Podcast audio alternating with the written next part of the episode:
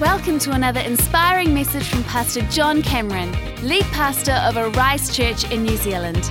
We know this message will empower and inspire you. If you have a Bible near you, uh, could you turn with me this evening to the book of Isaiah and chapter 9? If you don't have a Bible, then this verse will come up on the screen, and it's Isaiah chapter 9 and verse 6. It says, For a child is born to us and a son is given to us. And the government will rest on his shoulders, and he will be called Wonderful Counselor, Mighty God, Everlasting Father, and Prince of Peace. His government and its peace will never end. He will rule with fairness and justice from the throne of his ancestor David for all eternity. The passionate commitment of the Lord of heaven's armies will make this happen. In verse 6, it says, He will be called Wonderful Counselor, Mighty God, Everlasting Father, and Prince of Peace. Everlasting Father. You know, when it comes to family, family's a little bit complicated, isn't it? Especially when you get to Christmas, you come face to face with the fact that family is just a little bit complicated. Anyone know what I mean? Uh, uh, my mother's family is a big family. They're literally called the Jellymans, and there are there are eight of them. Eight. I have eight aunties and uncles. Eight of them, and then of course they all married and had you know children. And so when we got together at Christmas when I was a kid, family was complicated. Firstly, there were just so many of us. We were, we were the only family to live outside of the city of Rotorua, so we would come down from Rotorua to Auckland for Christmas. We'd have all of our cousins there. Second thing is that ours was the only part of the family that had found Jesus, so everybody else was, you know, partying through Christmas, you know what I'm saying? And I, I had the inappropriate uncle, you know, he, he was he was married into the family, but you know, he was the guy talking about things that he shouldn't have, telling the nieces and nephews inappropriate stuff for their age level. You know what I'm talking about? Offering them things in their drink that he shouldn't have been offering them. I had the inappropriate uncle. I, I had the loud auntie. Anybody got the loud auntie? Yeah. In fact, in my family, just everybody's loud. So it's, I have more than one loud auntie. They were all loud aunties. Everybody's loud, uh, and and everybody's you know everybody's got an opinion. And we, we would all get together at Christmas time, and there was all these family dynamics and stuff going down, and there'd be you know this marriage here and that cousin with a problem over here, and family. It's just complicated. Did anyone know what I'm talking about? And Christmas just brings you straight smack, confronts you with the reality Family is just a complicated deal. Um, and then on top of that complication, our relationship with our Father, you know, this is complicated as well. Has complications too. In fact, in our time, the word Father has become a, a controversial word because everybody's got a different experience or lack of experience when it comes to this thing that we call Father. Many people don't have a father or have had bad experiences of their father. And so when we dive into our text tonight, and we're, we're here to talk about unwrapping Christmas, taking layers of Christmas, and getting to the essence of what Christmas is really all about. We are presented with a confrontational aspect of what Jesus came to bring when we read that one of Jesus' titles was to be called everlasting father. This is amazing because no matter what your experiences have been like, or the controversy of our current age, or the absence of fathers, or the, the, the, poor experiences people have had of fathers, God makes this ridiculous and bold announcement. He, he's not backwards coming forwards. When God introduces the topic of Jesus, he says straight up, hey, you need to know he is going to be called an everlasting father. So there's clearly something that God is saying no matter what your bad experiences, no matter what the, the brand annotations there might be, I'm going to confront this. I'm, I'm so interested in this that we're not going to find another label or a workaround. We're going to buy this label back. I am your everlasting Father. This clearly matters to God. And so, therefore, friends, when we're kind of looking at the gift of Jesus and what he brought to our lives, it's so important that we consider that the gift of Christmas is the gift of an everlasting Father. Um, earlier this year, I, I took my children uh, to the Sistine Chapel, and, and I consider that to be the most beautiful room in all the world. I, I, don't know if you've ever had the privilege of being there yet. I pray that you will one day, but it's just this amazing room that Michelangelo painted every wall and the ceiling of out of devotion and worship. And so when you walk into this room, even, this, even though there are people just constantly saying shh, shh, shh, shh, you know, that they would have no sh- I, I always laugh when I go in there because first thing about the Sistine Chapel is it's a packed out church. And so it reminds me a lot of home, you know what I'm talking about? And, uh, and then there are these people everywhere, literally just, they don't say anything, they just go shh, shh, you know? And I always think to myself, like, good luck at Arise, buddy, you know what I mean? Like, you just, you're just going to be out of place. I personally think they're going to get to heaven and be deeply, deeply frustrated by the volume, you know. I don't believe for a second heaven's going to be quiet, you know. Heaven's going to be loud so they can shh you all you want, but God is not the shh. God is the yeah, you know In fact, the Bible records half an hour of silence in heaven because it's so exceptional. It's not, God is into family, God's into people, and God's into joy. And I believe God's into party. And if you believe that, give me a little yeah, right? We're at Arise tonight, right? God, God is into, and, and I'm in this room. And I had the privilege of being to the Sistine Chapel twice. Julian and I went there in 1998, and we got to go there again now. And this room has been completely renovated. And what, what happened with the Sistine Chapel was that uh, the, the pictures on the wall had been known in a particular light. And people had seen them, and when you saw the colors on the walls, it had blues, but the hue of the blue was fairly gray, and it had, had you know, outlines of bodies, but the, the bodies looked very dull. And people, because photography is a new creation, people had become convinced that the painting Michelangelo had done was somehow just dull or bland, or that God was somehow seen by the painter as being, you know, this, this, this bland or, or, or even austere figure. The imagery of the painting conjured up a perception in people's minds. But then along came the restorers, and they, they lovingly and they painstakingly just began to just work with their magic solutions and they removed the layers that had been built up over years. Because just like photography is new so lighting is new. Before the light bulb they used to light that chapel with candles and all of the soot from the candles had built up over centuries and created layers on the paintings. And so they, they brushed it away and they, they used their solutions and they, they magically got it all to disappear to reveal the true hue of the colors, the true vibrancy of what had been painted. And they discovered that Michelangelo did not paint blues that were insipid or gray or bland, but they were vibrant, that, that the yellows were singing with life, and that the picture he painted with God, of God was one that was warm and it drew you towards him and captivated the, the, the watcher and, and compelled you to think of life and energy and vibrancy. And, and I guess as it is with Michelangelo's paintings, so it can be of you and me when we're thinking about God and we're thinking about this word Father because religion and life experiences can add layers to it. Do you know what I'm talking about? It can, it can put soot and grime and, and gunge and residue on top of the image of our God and on top of the reality of a Father in heaven and can lead you and I to be uh, persuaded that God is austere or bland or removed or uncaring, that somehow your experience of your Father in heaven is going to emulate the experience you've had of maybe some kind of father figure here on earth.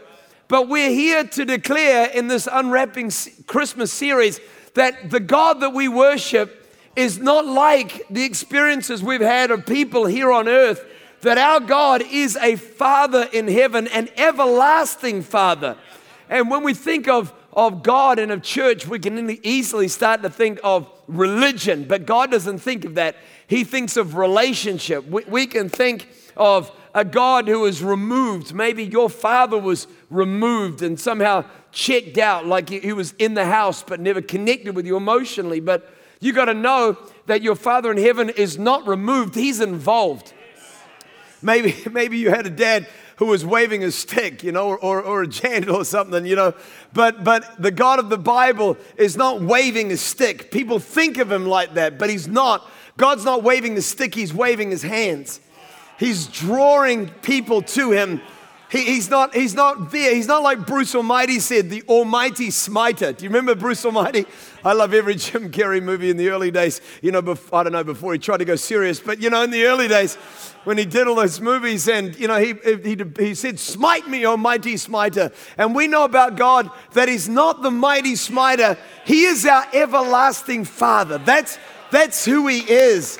Yeah, it's amazing. Give God some praise together tonight.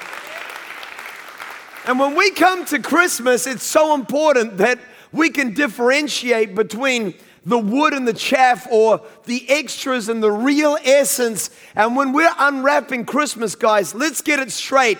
The reason for Christmas is Jesus. That's why we're here. We are here to celebrate the birth of God's own Son, the gift of God's own Son into the world. And God said, when you connect with Jesus, you're going to say about him, we talked about it this morning, that he is your Emmanuel, that he's the God who's with you. And the second thing that you're going to say is that he, he came to reveal an everlasting Father. See, what's amazing about Jesus is that before Jesus, the Bible records God being referred to as a father less than a handful of times. Yet, in the four gospels that describe for us the life of Jesus, Jesus called God the Father 150 times. In fact, Jesus basically only ever called God the Father. Because when Jesus came, he came to reveal to us something about God that maybe people didn't even know or was right, right, right at the very bottom of their understanding of what God was all about. And Jesus said, I want to lift it to the number one consideration that you have about your God and what Christmas really means and about the gift of God's relationship that He offers to you and me. He said, Let's get it straight, guys. God is not removed, austere. He's not a God of religion. He's not a God with a stick. He's not waving a stick. He's waving His hand. He's not removed. He is involved. He's a God who cares about you. He is a God who says, Hey, when you think of me, you can think of me as your everlasting Father. That is an amazing thought to consider that God is our Father. One day the disciples said to Jesus, they said, Hey, could you teach us how you pray? We've, we've watched your life, we've watched your intimacy with God, we've seen how you do stuff, and you know, we would just love it. Could you teach us how to connect with God like you do? And Jesus said, Well, when you start that journey, Here's how you should pray. And you know, it's on movies, it's everywhere. Even if you're not a church person tonight, you would have definitely heard these words. He said, When you pray, say, Our. Say it with me. Come on, everywhere from Hamilton to Dunedin and everywhere in between. Say it, Our. Who art in heaven, hallowed be your name, your kingdom come. You know the rest of it. In the first two words, Jesus rocked their world. I mean, now maybe you've been around church for a little bit and you have become accustomed to Christians using the word Father. In fact, we, we launched the new Christmas carol tonight and uh, that our band wrote. I think we should give them a big clap. It's amazing. I'm not sure where it goes everywhere, but uh, we sang it here in Wellington tonight, often a, guinea pig here in Wellington for the good and the bad, you know. And and uh, in the song, it talked about God. We did it everywhere. It talks about God as our Father, and you can be accustomed to it. But when Jesus said it, He said something no one had ever heard anybody ever say before. when he announced and he said, When you pray, you start by saying, Our Father. That was it. The disciples were like, Whoa, whoa, whoa. We've heard you talk about God and call him your Father. Are you saying that we get to call God our Father too? And he showed us so much about the heartbeat of God. And I, I, don't know if I can get it into you deep enough tonight that God wants you and I to know that He is not just a, a, a, a figure in heaven, He's not just an almighty God. He wants you to come to Him and He wants you to say to Him, Our Father. In fact, the book of Romans talks about our relationship with God and what happens when any person discovers a relationship with Him. And, and if you're in this room tonight and you have yet to have the privilege of discovering your own personal relationship with Jesus, I want you to know that it is the most impacting thing that can happen to you. And the Bible talks about that experience or exchange when God comes to your life and you start to connect with Him and you know now that you have your own relationship with God. That, that's the most transformational thing that ever happens to anybody anywhere. If you've had that experience, could you agree with me tonight? And the Bible says that when we receive that moment, that we receive a spirit of adoption by which we get to cry, Abba, Father. Abba Father. And that's not the band, you know, from the 70s with flares and, you know, singing about a dancing queen. The word Abba literally means daddy. In other words, when you think about God as your everlasting Father, you're not even, you know, just bound to speak of Him in a formal setting in, in a formal regard. He's not her father, you know. He is dad, daddy. He is a God who is intimately involved and acquainted and wants to have something of a familiar relationship with those who are his children. And as we're unwrapping Christmas, let's just unwrap this great gift and say, you know what? No matter what life's gifted you in the past or even in the present, or whatever kind of family peculiarities, complexities, challenges, or dysfunctions you feel life is served up to you. Everybody hearing this message, let's get it straight. God gives you and me an invitation. He says, I want to be your everlasting Father. That's the heartbeat of God. He wants you and I to be part of His family. In Luke 11, uh, verse 11, it says, You fathers, and Jesus is talking uh, to people, and He says, If your children ask for fish, do you give them a snake instead? Or if they ask for an egg, do you give them a scorpion? Well, that's a big bait and switch, but anyway,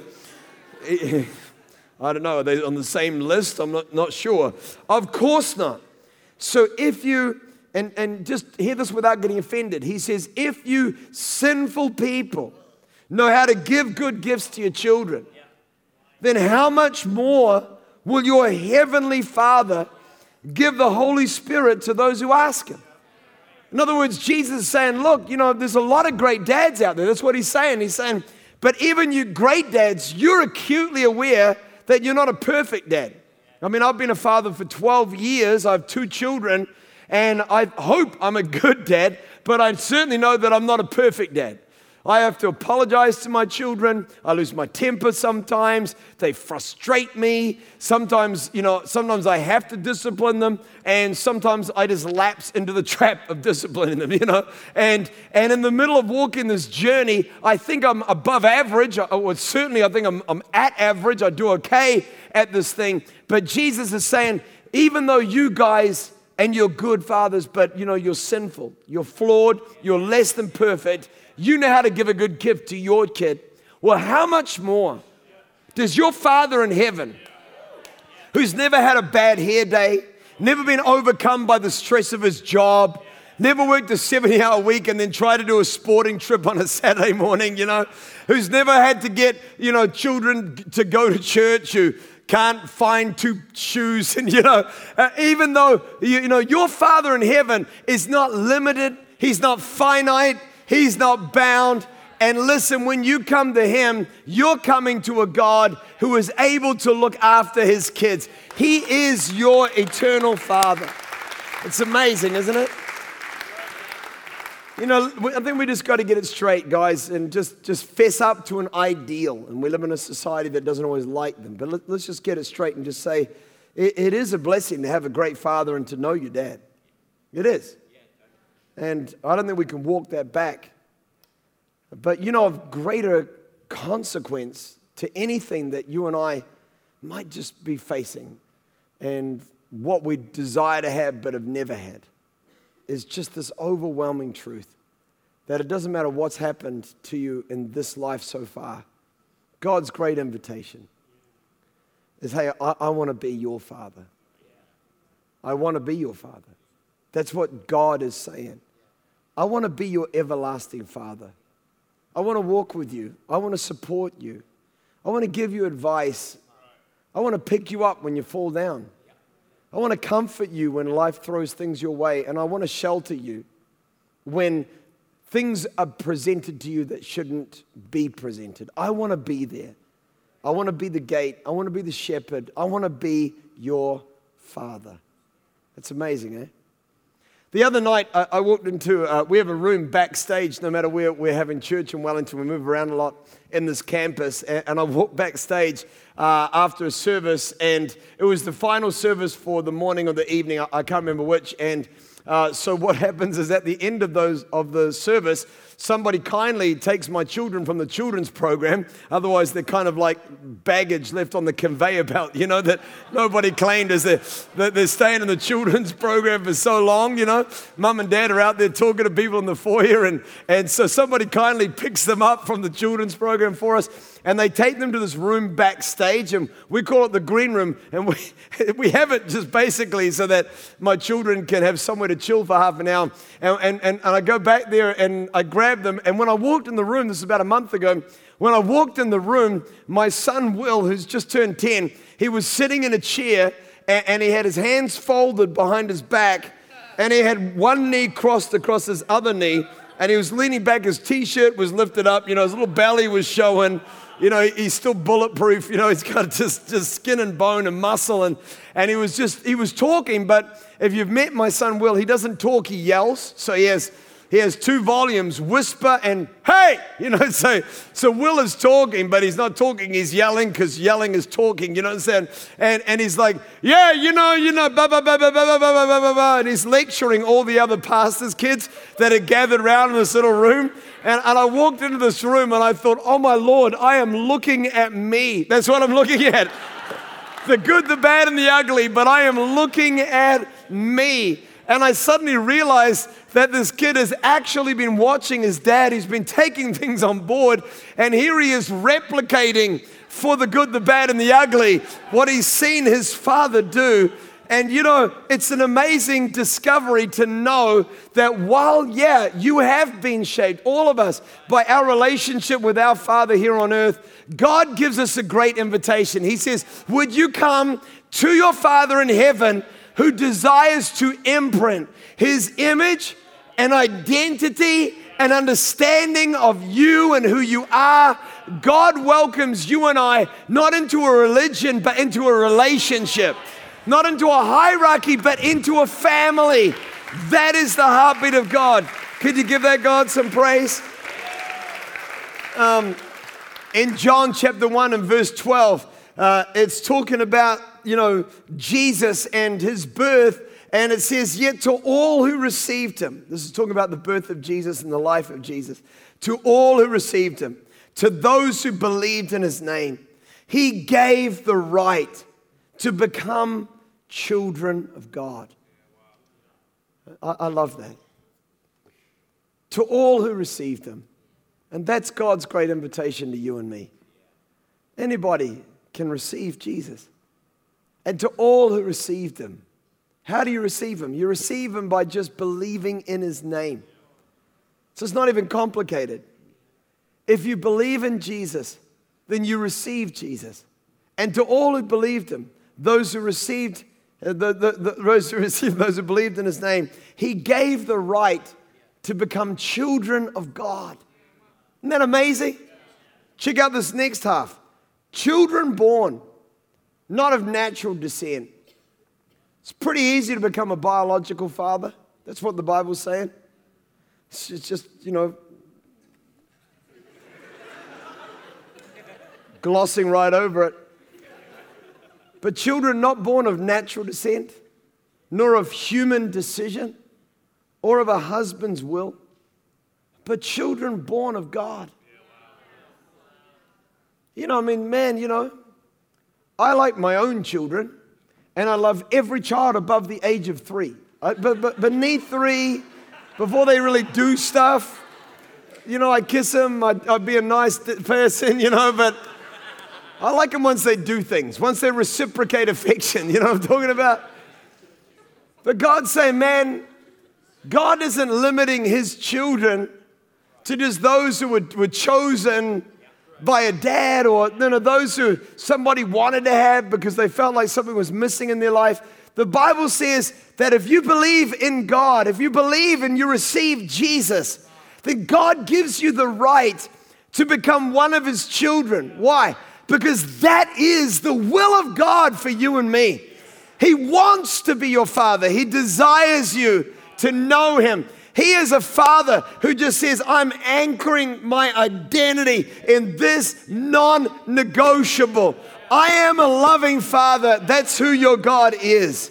And you know, Ricky Baker, we were watching Hunt for the Wilderpeople this week with a bunch of the leaders here to rise. And I, love that movie. It's so good. I didn't choose the Skux life, the Skux life chose me, you know and uh, we're watching we're watching the movie uh, Hunt for the World of Wilderpeople, and you know Ricky Baker's got that awesome line in the middle of it where he says, "I've never had a family," and God says, "You know what?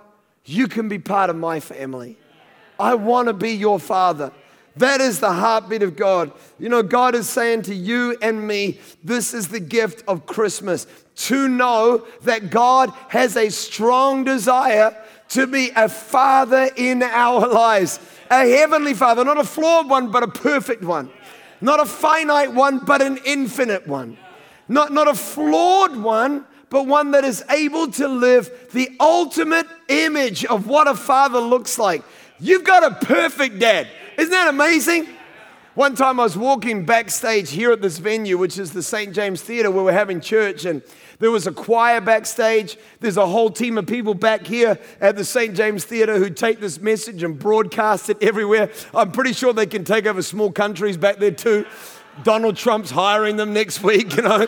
Got plans for Taiwan. I'm just joking. But anyway, um, but you know, the, I mean, we're walking through there, and there's like, there must have been about 50 people in, in a very dark area, in a dark space. And of course, I'm the senior pastor, you know, so I'm walking through there, and, and everybody's saying hello and hi, and they say things like Pastor John occasionally around here. And, and so I'm walking through, and people are like, Hi, John, hi, Pastor John, hi, John, you know, as we're walking through. And Will was walking with me, and he was about maybe six years old. And as we're walking through the 60 or 70 people who are all recognizing me, he looks up and he goes, Dad, you, you must be really important. Because a lot of people know who you are, you know? And, and, and I was, I was kind of chuffed about that as his dad, you know? But have you ever stopped to consider that the person who wants to hold your hand and walk through every moment of life with you it's not a pastoral figure or uh, uh, a, a, a boss or a, you know, the guy who's wanting to hold your hand is your Father in heaven. He's really, really important. And he can open doors and people know who he is. And he's got favor for you. And he wants you to spend so much time with him that you start to emulate his behaviors, that you start to understand that you're not a nobody, you're a somebody, that you're not at the bottom of the pile, you're at the top, that you count, your life's significant, that God values you. And I don't think there is a greater gift than anybody can get this Christmas than to understand that you have an everlasting Father who wants to be intimately involved in every moment and in every day of your life. I reckon we can give God some praise that He's our everlasting Father. How about we also give God some praise because He made you? Amen. Can we do that right now? Come on. Um, you know, there are four things as the band come and join me in every location that I think we just got to remember about God as our everlasting Father. Four things I want you to know. Listen, man, maybe you're new to church and maybe you're just sussing this whole thing out, or maybe you've been on the journey for a while. Let me just get really straight and just help you to understand about what God's saying when He's saying, I'm your everlasting Father. And the first thing God's saying is, He's saying, I'm always there. Um, I'm using my boy too many times because half of these illustrations just popping out the message, but, but this one was planned. Will uh, is my son. He's really into the, the outdoors. Now, you've got to know about me that I'm a nerd. I, I do my best to put nerd in a trendy package. I, I fail often, but I, I do my very best to not put a hindrance in the way of the gospel, you know. But I'm just a nerd. I got saved when I was 18 years old, and I just basically spent from the moment I found Jesus for the rest of my life just studying the Bible and working. That's all I've ever done, you know. And so now my dad, I'm having to learn new things. So Will's like, I, I want to go and stay you know, out in the wild for the night. You know, he's been, he's been watching Bear Grylls on television. I'm not sure whether that's a good thing or a bad thing when you've got a dad like me. So I'm like, oh, okay, okay, okay. So um, there's a true story. I got my assistant Tanya to find me a place to take him because I don't even know where to look, you know.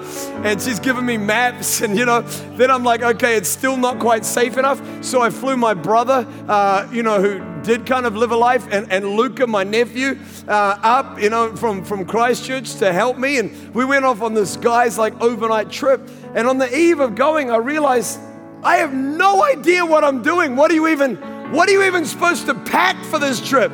So I got online on the Thursday morning and I downloaded a YouTube video with, I'm embarrassed, but it was a girl on this YouTube video. I'm sorry, is that sexist? But it was a girl uh, doing this video on what to take when you go to the great outdoor. No guy is ever going to make that video because they assume that some other man told them. So I'm, I'm grateful for this girl. So I watched this video and she's like, This is what you should take when you go on the great outdoors. And so, so I got the video and, um, and I, I, had a, had a whole lot of things I hadn't thought about. And one of them was it said everybody going on the trip should have a whistle.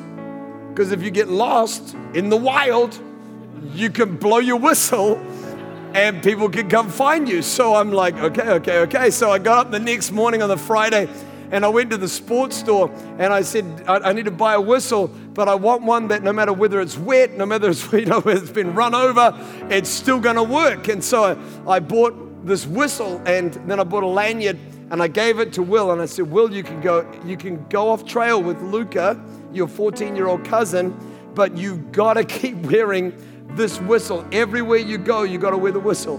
And I'll tell you why. Because I'm not everywhere. And, and, and we got out there into the wild, and my cell phone wasn't working. You know, and that is not cool, by the way, you know. Like, if I'm going to be a long way away from people, at least give me GPS, you know. like, just something, 2G at least, but uh, nothing, nothing um, you know, yeah, no Instagram, young people, no Instagram. It's, it's rough out there in the wild. And, and, uh, and, and, and kind of just dawned on me that even though I'm not everywhere, God is always there. Psalm, uh, sorry, Matthew 28 20, this is the last thing Jesus said. I am with you always. I'm with you always. Hebrews 13:5 God said, "I will never leave you. And I will never I will never fail you and I will never abandon you." Isn't that two amazing words? Your heavenly Father will never fail you. And he will never abandon you. He's always there. I'm only going to do the second one, then I'm going to stop because I'm way over time. But here's the second thing.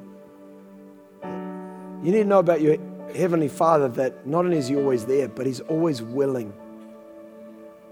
He's always willing. You know, I've discovered about fatherhood is that there's a lot of demands on your time. Kids are always like, you know, can you, will you, let's do, you know. And maybe you, you got to a place where you, you just started to question whether God's willing to engage with you. Well, in, in getting ready for this message, I just began to read the stories that Jesus told. Most of Jesus' sermons were stories. And there's one overwhelming theme of Jesus' stories. And do you know what it is? That your Heavenly Father is willing. One day he told a story about a father who had two kids. And one of the kids was like a good kid, but the other kid was wild. And he, he said, I want all my money and I'm going to take off. And he left the family and squandered everything he had. And then, after wasting all of his father's work and the opportunities that were available to him and his family, he said, Man, I'm going to go home and ask my dad for a job. He was starving, he was broke. He said, he said At least I could become one of his servants. And the Bible says that when he got still a long way off, his father saw him in the distance and he ran.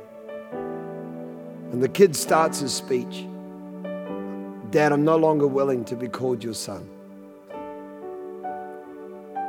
And in the middle of his sentence, the father just cuts him off, starts speaking to his other servants. And he's like, Quick, bring a robe and put it on him. Bring a ring and put it on his finger. Bring him some sandals and put them on his feet. Take the best animal we've got and kill it and let's eat. Because this son of mine, he was lost, but now he's found. He was dead, but now he's alive again. I mean, he told the story of a lost coin, of an, of an, of an unjust judge. He told stories after stories to just emphasize one thing your Father in heaven has always been willing to receive his children and to welcome you back. And no matter who you are, man, if you, are hearing this message today, it's earth shattering to realize that God's your Heavenly Father and not dependent upon performance or current day morality or even Christian disciplines, God still is always there and always willing. He wants to help you, he wants to comfort, to care, to nurture, to guide, to protect, to interact. He's a Father in heaven. Thanks for listening to this message from Pastor John Cameron. If you would like to find out more about Arise Church, check out arisechurch.com or find us on YouTube.